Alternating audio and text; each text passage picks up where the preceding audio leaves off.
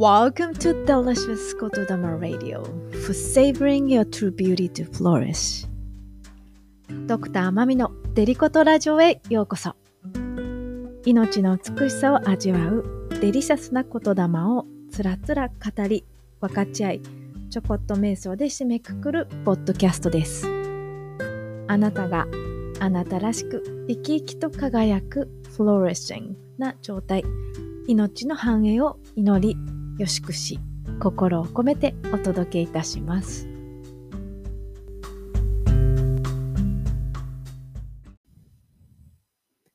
それでは本日エピソード29本日のデリコとは I am healing and healed every day 私は日々癒し癒されています。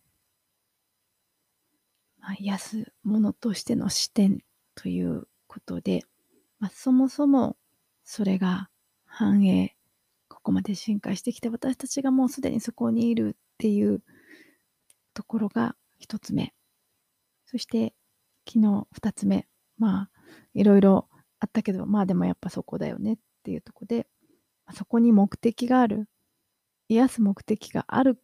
からこそってことで purpose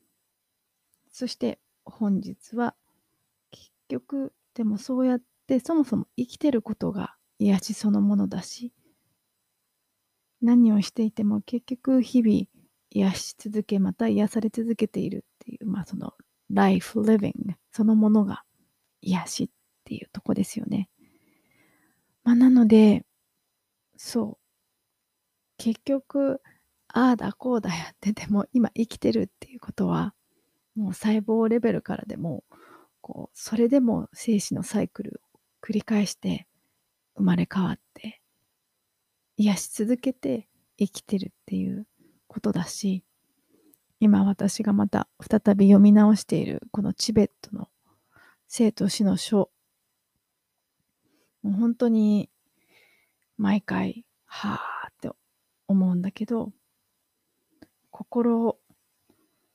心はあれこれいじくり回されることさえなければ、本来喜びに満ちているのである。ああ、と思って 健康を決定づける要素、determinants of health。これも11個ご紹介したの、した中で、結局健康はそもそもデフォルトである。そもそも私服である。やっぱそこが出発地点なんですよね。余計なことをするから ややこしくなる。その余計なことを、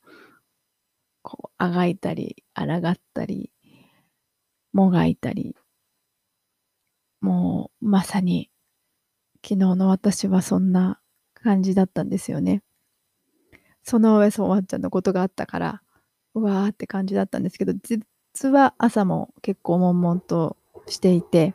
で、その時に、結局、いろいろいろいろ、こうしたら楽になるんじゃないかとか、こう、するんだけど、一番効果的だったのは、やっぱり何もしない。何もしないで、そう、音楽を聴いてたんですよね。オーケストラのマースさんの音楽ですね。そしたら、もう本当にただ深呼吸だけして勝手に落ち着いていくっていうか、ああ、そうなんだよな。結局、何もしなくても癒してるし、癒されてるから何もしない方が一番良かったりするよなっていう。まあ、海とかに行ってる時もそうですよね。私は毎朝晩結構ワンちゃんの散歩で父と一緒に海に行ってるんですけど、最近暖かくなってきたので、素足で歩くの復活してるんですけど、そう、なんかもう、その景色もそうだし、音もそうだし、空気感もそうだし、なんかそこにいるだけでもう癒されていく。自然に調和していくから、きっと私自身のその癒しのこう操操作というか機能も正常に整っていくんでしょうね。まあ、なので結局また何度も戻るんですけど determinants of health その中で環境っていうのがありましたよね。私たちが何か悪いことをしているからそれを直さなきゃいけないっていうよりもそもそもそれがあるのにそれを阻んでるからその阻んでるのをやめればいいっていうまあ、そこで瞑想があったりするんですよね。そしてそう、そのチベットの書で、瞑想についてちょこっと書いてあったので、そこをご紹介したいと思うんですけど、まあ、瞑想は基本的にどんなものかっていうときに、チベットの教えでは、まず、心を我が家へ返しなさい。解き放ちなさい。くつろぎなさい。この三つを言うそうなんですね。で、心を我が家に返しなさいっていうのは、まあもう、そこにとどまる、静かにする、やめる、一旦ストップする。まあ、心を内に向けること。で、解き放ちなさいっていうのは、やっぱり心の本質を理解して、それを受け入れるっていうこと。まあ、それがやっぱり、生きてるってことは死ぬことであったり、いろいろ執着することもあれば、それがまた苦しみとなったりとかっていう、その心のやっぱり本質。見ないようにしているのではなくて、見た上で生きていきなさい。そしてくつろぎなさいっていうのはゆったりとしなさい。もうそのままですよね。がん、頑張らないっていう方はおかしいかもしれないけど、まあでも、そういうことそして、まあ、姿勢を正して、やっぱ背筋を伸ばして、このプラーナ、毛が通る道をしっかりと整えると、まあ、それだけで毛が巡るから、もう本当面白いですよね。何かしようとするだけじゃなくて、ちゃんとそこに体を整えてあげる。体も環境ですからね。なので、こう、山のごとく座るっていう言い方をするらしいんですよね。まあ、座禅組んだりとかすると山っぽいけど、あれピラミッドっぽくなるから、そもそもこう、エネルギーが入りやすくなるんだけど、その山のようなイメージで、視線、これ多分瞑想いろんな種類があるんですけど、この私が今読んでる本の中では、目を開いたまま、開けたままの瞑想を進められてましたね。なぜなら、瞑想はやっぱりこう、どこかにエスケープするとかそういうものではなくて、今ここにいてそこにつながるという。そして、あ、すごいつながるなと思ったんだけど、昨日もやっぱりこう受け入れがたき、でも真の命の姿を見つめることこそ、またそれが愛だったり、慈しみであったりするわけなんだけど、大悲菩薩っていうのがあるらしいんですね。大きい悲しみの菩薩。本当に慈悲を体現している。その菩薩をチベット語で、チェンレイかな？レーフィかな？っていうらしいんですけど、それは見つめる存在とかっていう意味らしいんですよ。ああ、すべてをやっぱり見つめるとか、もうそれが究極の愛。まあ、瞑想はだからこそ、そうやってとどまって、心の本質と向き合ってゆったりとすると、そもそも私たちがそうやって見つめることのできる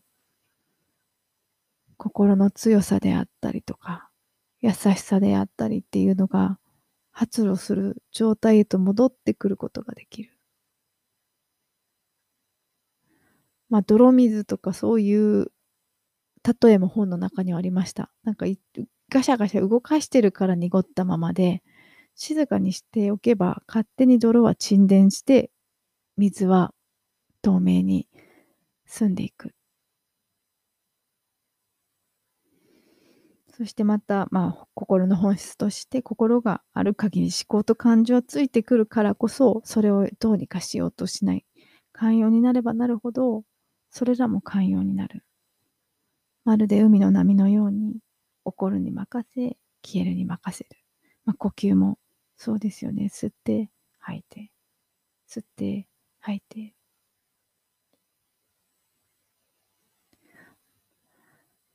なので私たちは癒しを生きている癒しが生活でもあり私たちの一部であるということを意識しながら生きていくと結果としてそれが超越要は私たちの本質を生きていくことになる。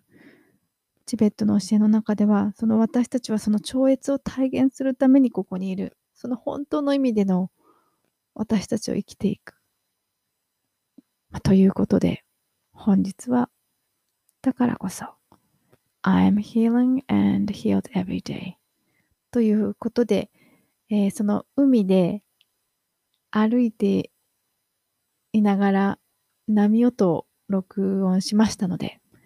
今日はもうその録音のその波の音に身を任せて、ただただ、その癒しのプロセスが起こっているのをお楽しみください。